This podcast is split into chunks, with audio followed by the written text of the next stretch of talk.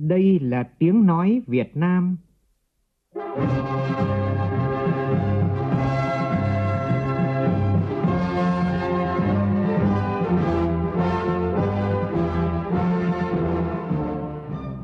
là tiếng nói Việt Nam, phát thanh từ Hà Nội, thủ đô nước Cộng hòa xã hội chủ nghĩa Việt Nam.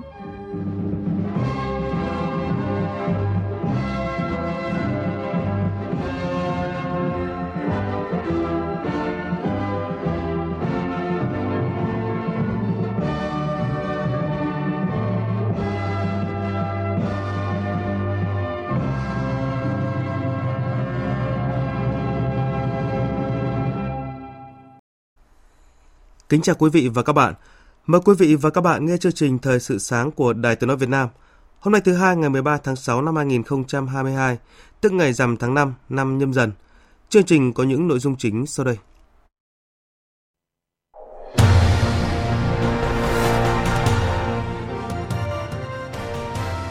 Quốc hội bước vào tuần làm việc cuối cùng của kỳ họp thứ ba Quốc hội khóa 15. Người dân ủng hộ phương án giảm số năm đóng bảo hiểm xã hội xuống còn 15 năm như Bộ Lao động Thương binh và Xã hội đề xuất. Bộ Giáo dục và Đào tạo ra yêu cầu nghiêm cấm ép buộc vận động học sinh phụ huynh mua sách tham khảo dưới bất kỳ hình thức nào. Liên minh của Tổng thống Macron thua Liên minh cánh tả trong cuộc bầu cử Quốc hội Pháp vòng 1. Thượng nghị sĩ hai đảng đạt được thỏa thuận về khung lập pháp nhằm làm giảm bạo lực súng đạn ở Mỹ. Đội tuyển U23 Việt Nam dừng bước ở tứ kết khi thua U23 Ả Rập Xê Út với tỷ số 0-2 vào đêm qua.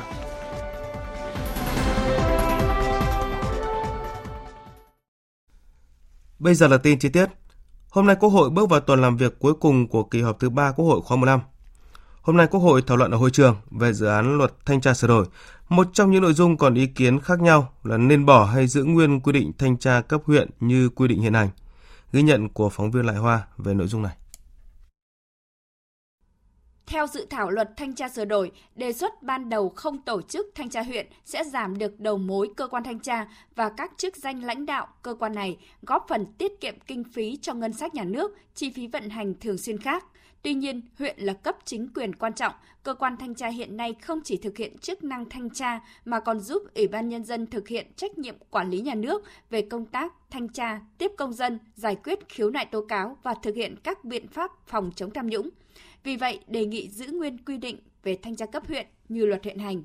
Phó tránh thanh tra tỉnh Vĩnh Phúc Phạm Hồng Thu cho rằng thanh tra cấp huyện là hết sức cần thiết là công cụ của ủy ban nhân dân cấp huyện để giúp cho các cơ quan quản lý nhà nước thực hiện tốt hơn các cái nhiệm vụ của mình đó cũng là cái chân rết hành dọc của thanh tra tỉnh để giúp cho thanh tra tỉnh xử lý việc mà phối hợp thực hiện các cái nhiệm vụ Trước đó tại phiên họp thứ 10, Ủy ban Thường vụ Quốc hội đề nghị tiếp tục duy trì và tăng cường cho thanh tra cấp huyện nhằm phòng chống tham nhũng tiêu cực, tiếp công dân, giải quyết khiếu nại tố cáo của công dân.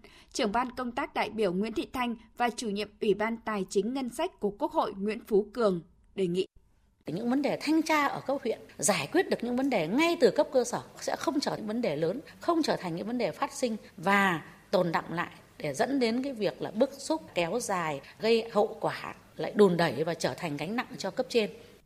Phải tăng cường thêm vai trò rồi nhân lực cho cấp huyện nữa. Bởi vì à, tại địa phương, ở phường xã, rồi ở dưới cơ sở là công việc càng ngày nó càng rất là phức tạp. Đó, cho nên là nếu mà chúng ta bỏ đi cái vai trò của thanh tra cấp huyện thì nó bị thiếu vắng. Cả một cấp chính quyền từ huyện đến à, phường xã mà không có cơ quan nào thanh kiểm tra, cấp tỉnh không thể nào mà dối tay xuống.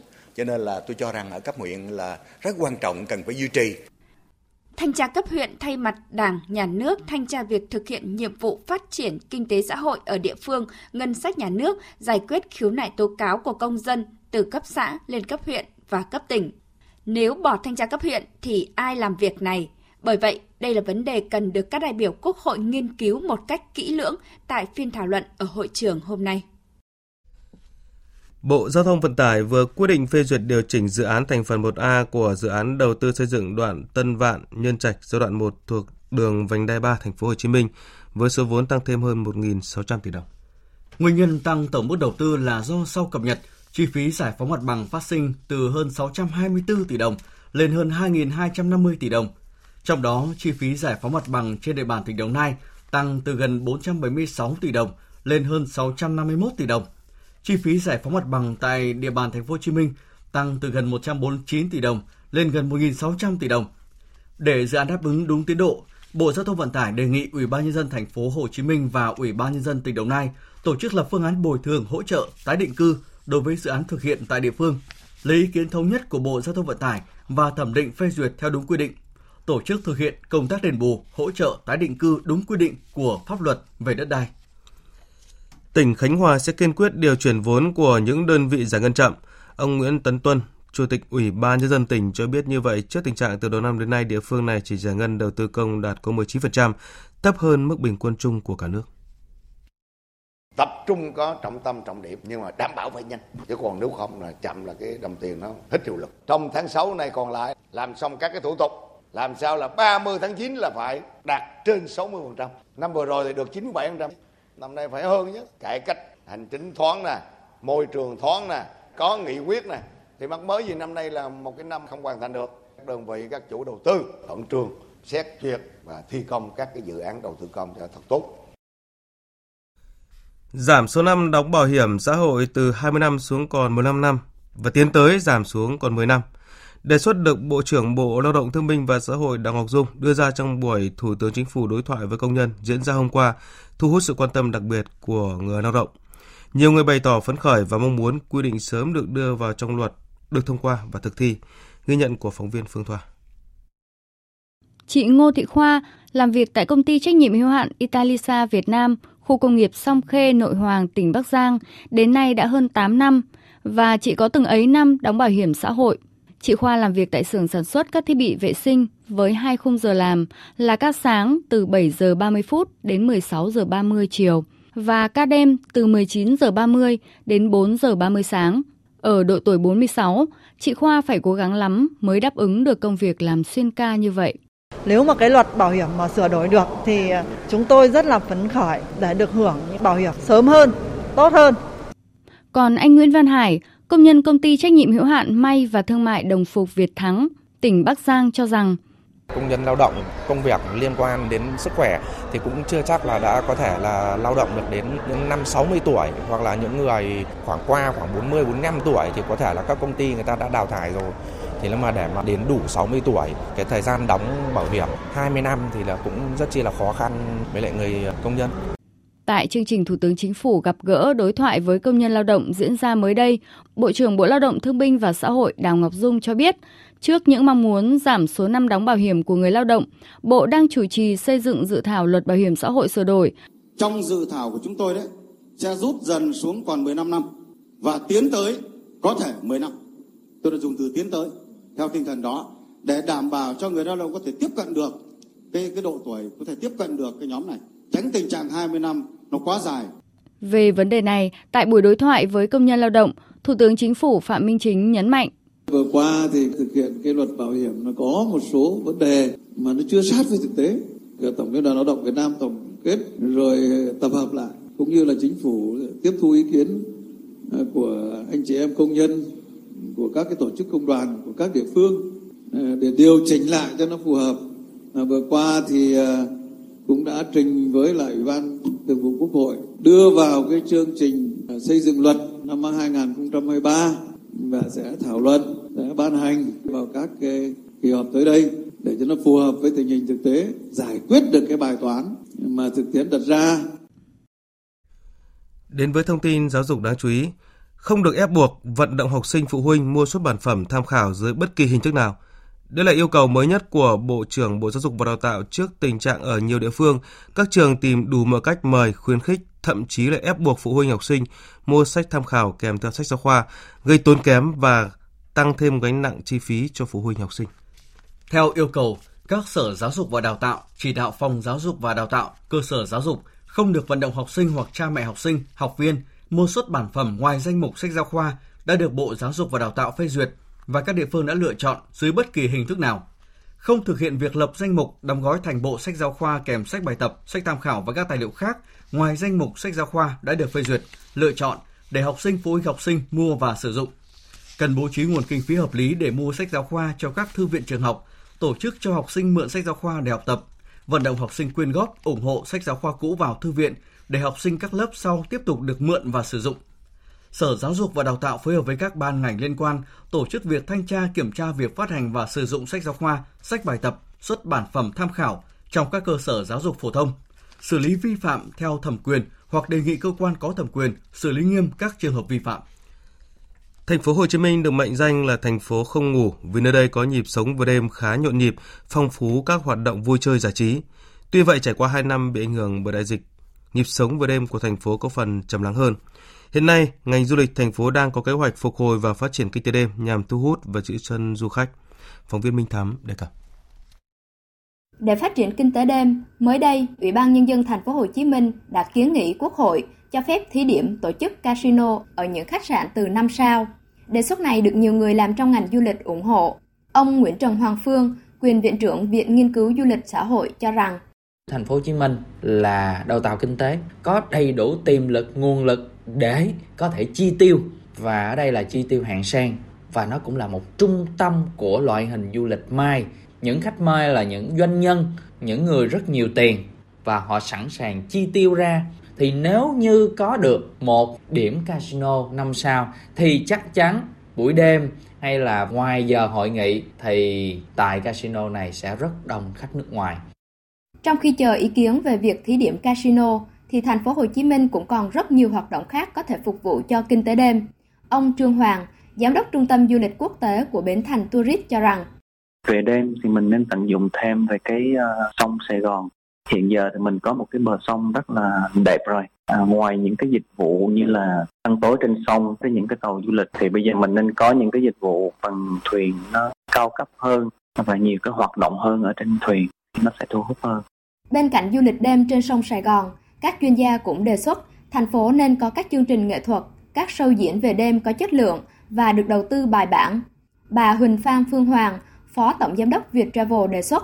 Du lịch về đêm thì cái phần gọi là nghệ thuật cũng là một cái điều kiện quan trọng để chúng ta giữ chân khách những cái show biểu diễn nghệ thuật đó phải làm nó như thế nào để mà nó vừa có cái chiều sâu của lịch sử văn hóa, nhưng mà nó cũng phải có cái độ hoành tráng và cái độ à, mới mẻ.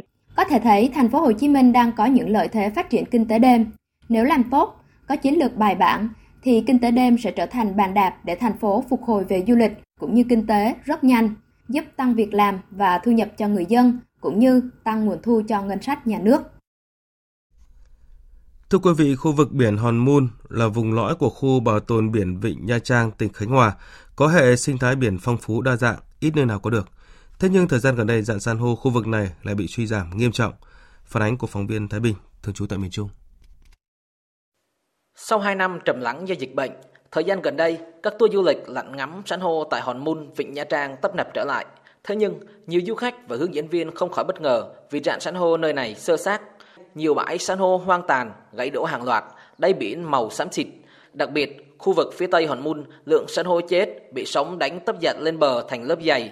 Anh Đỗ Thành Quân, hướng dẫn khách lặn biển ở Nha Trang cho biết, san hô chết hàng loạt.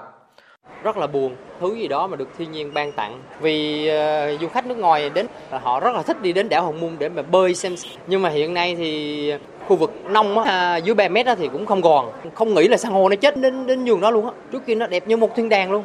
Theo ban quản lý vịnh Nha Trang có nhiều nguyên nhân khiến rạn san hô suy giảm trong đó việc xây dựng san lấp các công trình ven biển dẫn đến trầm tích lắng động trên bề mặt khiến san hô chết Thừa nhận tình trạng khai thác hải sản trái phép đang diễn ra ở đây, nhưng ông Đàm Hải Vân, Phó trưởng ban quản lý Vịnh Nha Trang lại vin vào lực lượng tuần tra mỏng. Hiện chỉ có một tàu và 15 cán bộ nhân viên bảo vệ. Săn lấp lấn biển để xây dựng các khu ven biển, tình trạng khai thác thủy sản trái phép ở trong vịnh vẫn còn, đặc biệt là những cái biến cố về môi trường, biến đổi khí hậu. Những năm gần đây, hệ sinh thái biển của Vịnh Nha Trang chịu nhiều áp lực từ sự phát triển kinh tế xã hội trong đất liền và các đảo. Tiến sĩ Nguyễn Tắc An, nguyên viện trưởng Viện Hải dương học Nha Trang cho rằng gọi là suy thoái môi trường biển là san hô mà là trẻ thì, thì là san hô là một cái bề nổi mới dễ thấy thôi. Các hệ sinh thái nó liên quan với nhau. Đây là gọi là Vịnh Nha Trang sông Cái nó cũng tác động đến các dự án tác động lẫn nhau hết. Trong diễn biến mới nhất, tỉnh ủy Khánh Hòa chỉ đạo Ủy ban nhân dân tỉnh giải quyết thông tin phản ánh về việc dạn san hô tại khu bảo tồn Hòn Mun, thành phố Nha Trang bị suy giảm. Theo yêu cầu, Ủy ban nhân dân tỉnh phải có đánh giá thực chất tình trạng công tác bảo tồn dạn san hô tại đây, làm rõ nguyên nhân, đề xuất các giải pháp xử lý, khắc phục và phải hoàn thành trong báo cáo kết quả gửi thường trực tỉnh ủy trước ngày 19 tháng 6 tới. Tiếp theo là một số thông tin thời tiết đáng chú ý qua phần tổng hợp của biên tập viên Hải Yến. Thưa quý vị, hôm nay các khu vực trên cả nước đều có mưa và rông. Riêng khu vực Đồng bằng Bắc Bộ và Hòa Bình có nắng nóng với nhiệt độ cao nhất phổ biến 35 đến 36 độ, có nơi trên 36 độ. Từ Thanh Hóa đến Phú Yên có nơi có nắng nóng gay gắt với nhiệt độ cao nhất phổ biến 35 đến 37 độ, có nơi trên 38 độ. Độ ẩm tương đối thấp nhất trong ngày từ 45 đến 65%. Từ ngày mai 14 tháng 6, nắng nóng kết thúc ở khu vực Bắc Bộ, dịu dần ở Bắc Trung Bộ. Tuy nhiên, nắng nóng ở khu vực Trung Bộ còn kéo dài trong nhiều ngày tới. Ở những khu vực có nắng nóng, cần đặc biệt chú ý đề phòng cháy nổ hỏa hoạn ở khu dân cư và nguy cơ cháy rừng. Để giữ gìn sức khỏe trong những ngày nắng nóng, nên uống đủ nước, che chắn và dùng kem chống nắng khi đi ra ngoài. Đồng thời ngày hôm nay, ở Bắc Bộ và Thanh Hóa có mưa to và rông, có nơi mưa rất to. Chuyển sang phần tin quốc tế, Liên minh Trung hữu ủng hộ đương kim Tổng thống Emmanuel Macron đã bị đánh bại với khoảng cách xích sao trước Liên minh cánh tả Nhân dân Xã hội và Sinh thái mới tại vòng 1 của bầu cử Quốc hội Pháp ngày hôm qua theo giờ địa phương. Kết quả này đã khiến cho hy vọng giành đa số ghế tại Quốc hội khóa tới của ông Macron nhằm đảm bảo quyền lực tuyệt đối gần như sẽ không thể đạt được. Phóng viên Mạnh Hà, thường trú tại Pháp, đưa tin. Với 26,1% số phiếu ủng hộ, Liên minh cánh tả Nhân dân Xã hội và Sinh thái mới đã về đầu tại vòng 1 cuộc bầu cử Quốc hội Pháp ngày hôm qua. Về ngay phía sau với khoảng cách xích sao là Liên minh Trung hữu với tên gọi chung sức ủng hộ đương kim Tổng thống Pháp Emmanuel Macron đã giành được 25,9% số phiếu ủng hộ. Theo các nhà phân tích, với kết quả này, nhiệm vụ phải giành được 289 ghế để đảm bảo đa số tuyệt đối tại Quốc hội khóa tới của Liên minh Trung sức là thử thách gần như không thể vượt qua. Tổng thống Pháp Emmanuel Macron sẽ phải tìm kiếm sự ủng hộ từ đảng cánh hữu những người Cộng hòa về thứ tư tại vòng 1 với 11,4% số phiếu để tránh kịch bản chung sống chính trị, tức là đưa một người từ đảng đối lập lên làm thủ tướng. Kết quả này cũng cho thấy uy tín của ông Emmanuel Macron đã giảm đáng kể so với cuộc bầu cử quốc hội năm 2017, khi Đảng Cộng hòa tiến bước, nay là Đảng Phục hưng của ông Macron, đã giành đa số tuyệt đối mà không cần liên minh với các đảng phái chính trị khác. Trong khi đó, mặc dù về đầu và có hơn 500 đại biểu đua tranh tại vòng 2 bầu cử, nhưng việc chỉ giành được 26,1% số phiếu tại vòng 1 chưa thể đảm bảo cho Liên minh cánh tả có được đa số ghế. Theo Viện Isop Soprasteria, tỷ lệ cử tri không đi bầu cử tại vòng 1 ngày hôm qua cũng đạt con số kỷ lục lên đến 52,3%. Vòng 2 cuộc bầu cử Quốc hội Pháp sẽ diễn ra vào ngày 19 tháng 6 tới. Bán đảo Triều Tiên nóng lên khi Triều Tiên vừa bắn nhiều đạn pháo được cho là từ nhiều bệ phóng tên lửa khác nhau. Hội đồng Tham mưu trưởng Liên quân Hàn Quốc cho biết đã phát hiện một số đường đạn được cho là từ các vụ bắn được tiến hành trong khoảng thời gian từ 8 giờ 7 phút đến 11 giờ 3 phút sáng qua theo giờ địa phương. Tuy nhiên, nguồn tin không cung cấp thêm chi tiết về số lượng chính xác số đạn pháo cũng như địa điểm được tiến hành. Vụ bắn diễn ra một tuần sau khi Triều Tiên phóng 8 tên lửa đạn đạo tầm ngắn vào vùng biển phía đông nước này hôm 5 tháng 6 vừa qua và trong bối cảnh Mỹ và Hàn Quốc vừa kết thúc cuộc tập trận chung quy mô lớn kéo dài 3 ngày với việc Washington lần đầu tiên kể từ năm 2017 triển khai tàu sân bay chạy bằng năng lượng hạt nhân USS Ronald Reagan. Cơ quan năng lượng nguyên tử quốc tế IAEA vừa kêu gọi Iran nối lại đối thoại ngay lập tức về chương trình hạt nhân gây tranh cãi của nước này. Phóng viên Tuấn Nguyễn theo dõi khu vực Trung Đông đưa tin. Hôm qua ngày 12 tháng 6, cơ quan năng lượng nguyên tử quốc tế đã kêu gọi Iran nối lại đối thoại ngay lập tức để tránh một cuộc khủng hoảng lớn có thể khiến việc cứu vãn thỏa thuận hạt nhân trở nên khó khăn và phức tạp hơn. Trước đó, Iran thông báo sẽ đóng 27 camera cho phép các thanh sát viên quốc tế giám sát các hoạt động hạt nhân của nước này.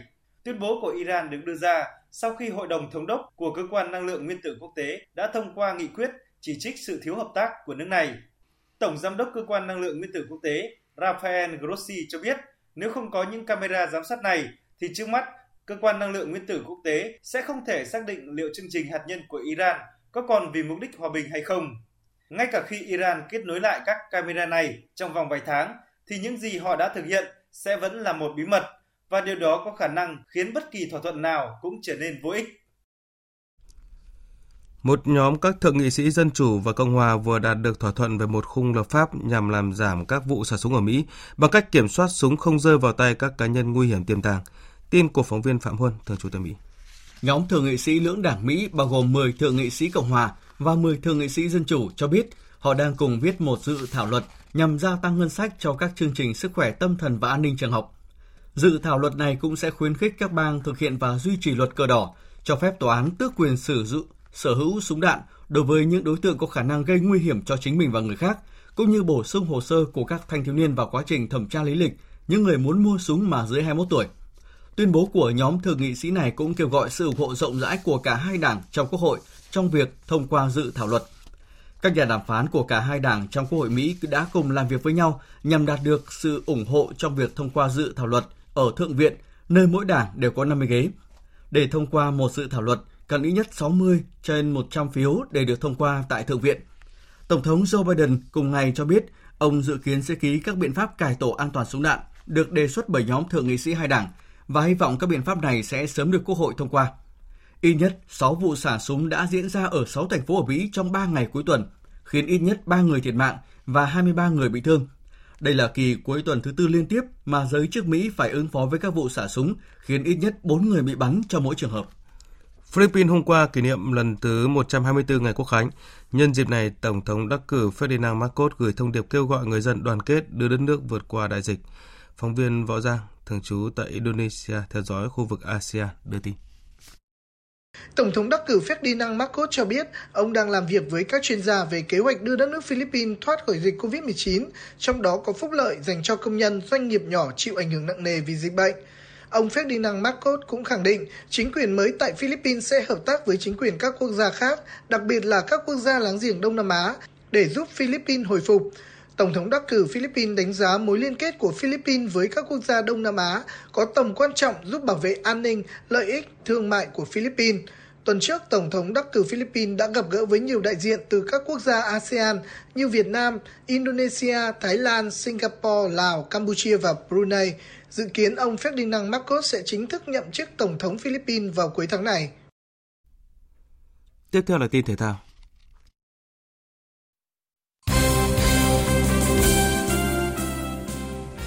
Đêm qua, đội tuyển U23 Việt Nam có trận thua đáng tiếc 0-2 trước U23 Ả Rập Xê Út tại tứ kết giải U23 châu Á 2022. Đây là trận đấu mà đoàn quân của huấn luyện viên Gong Okyun đã chơi khá tốt trước nhà đương kim Á quân của giải. Ngay những phút đầu tiên của trận đấu, tuyển Việt Nam ào lên tấn công và không ít lần uy hiếp khung thành của thủ môn đội bạn. Trong đó tình huống đáng chú ý nhất là phút thứ 35, Minh Bình tung ra cú sút xa đưa bóng đi dội sờ ngang khung thành U23 Ả Rập Xê Út.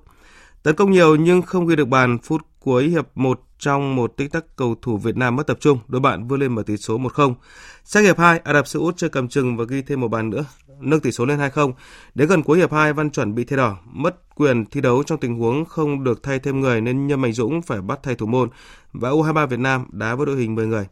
Theo tin của phóng viên Ngọc Duy từ Tashkent, Uzbekistan, chia sẻ với truyền thông sau trận đấu, sau trận đấu, huấn luyện viên Gong Okyun khen các học trò thi đấu với tinh thần rất cao. Ông cho biết. Trong bóng đá, xà ngang và cột dọc là một phần không thể thiếu. Suýt ghi bàn chứ không phải là ghi bàn. Thực sự đó là tình huống đáng tiếc, nhưng bóng đá là như vậy. Chúng tôi đã thua U23 Ả Rập Xê Út, nhưng toàn đội đã thể hiện tốt. Họ đã nỗ lực đến phút chót và tôi rất muốn cảm ơn họ về màn trình diễn này.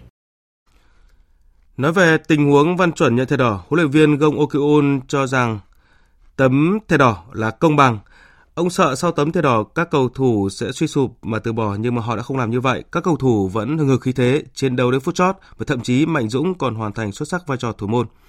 Mặc dù U23 Việt Nam đã dừng bước ở U23 châu Á, nhưng thầy trò ông Gông muốn các học trò tiếp tục trau dồi và phát triển khi trở về câu lạc bộ.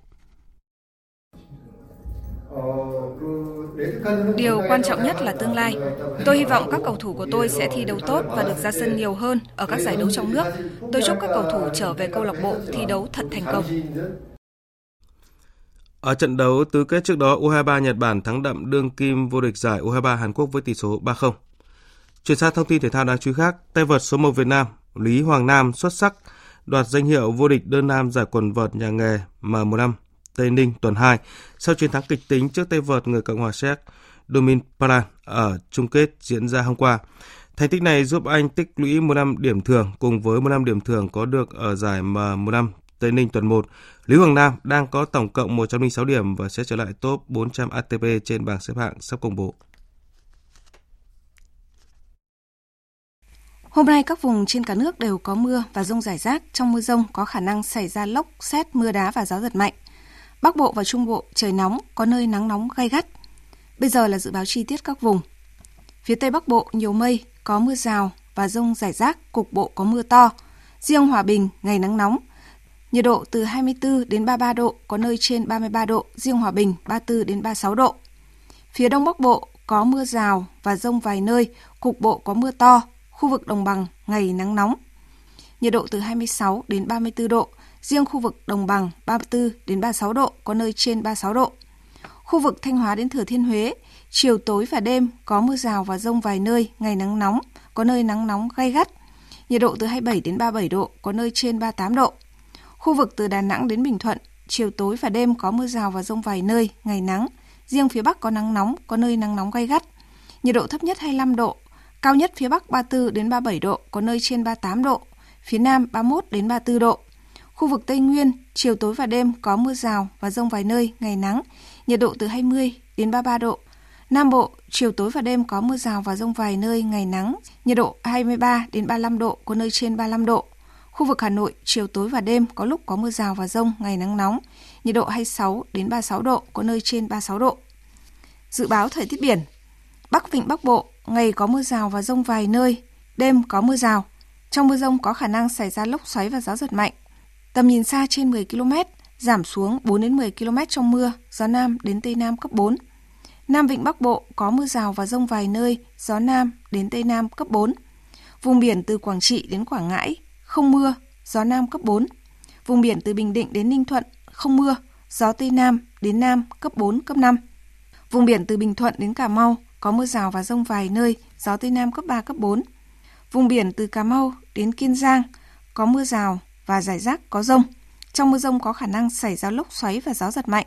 Khu vực Bắc và giữa Biển Đông, khu vực quần đảo Hoàng Sa thuộc thành phố Đà Nẵng có mưa rào và rông vài nơi, gió Tây Nam đến Nam cấp 4, cấp 5.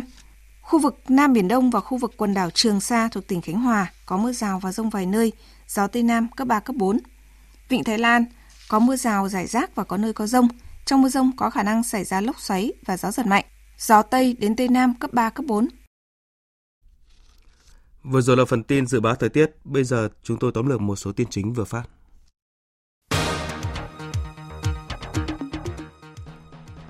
Hôm nay Quốc hội bước vào tuần làm việc cuối cùng của kỳ họp thứ 3 Quốc hội khóa 15 và sáng nay Quốc hội thảo luận về dự án luật thanh tra sửa đổi. Nên bỏ hay giữ nguyên quy định thanh tra cấp huyện như trong luật hiện hành là nội dung còn nhiều ý kiến khác nhau. Bộ Lao động Thương binh và Xã hội đề xuất giảm số năm đóng bảo hiểm xuống còn 15 năm, thậm chí tiến tới còn 10 năm, nhận được sự đồng tình hưởng ứng của nhiều người lao động. Bộ Giáo dục và Đào tạo ra chỉ thị yêu cầu các địa phương và các trường không được ép buộc vận động học sinh phụ huynh mua sách tham khảo dưới mọi hình thức. Bán đảo Triều Tiên nóng lên khi Triều Tiên bắn nhiều quả đạn pháo được cho là từ nhiều bệ phóng tên lửa khác nhau. Phần tóm lược những tin chính vừa phát cũng đã kết thúc chương trình Thời sự sáng của Đài Tiếng nói Việt Nam. Chương trình do biên tập viên Thanh Trường Hải Yến biên soạn thực hiện với sự tham gia của phát thanh viên Thành Tuấn, kỹ thuật viên Hồng Vân, chịu trách nhiệm nội dung Lê Hằng.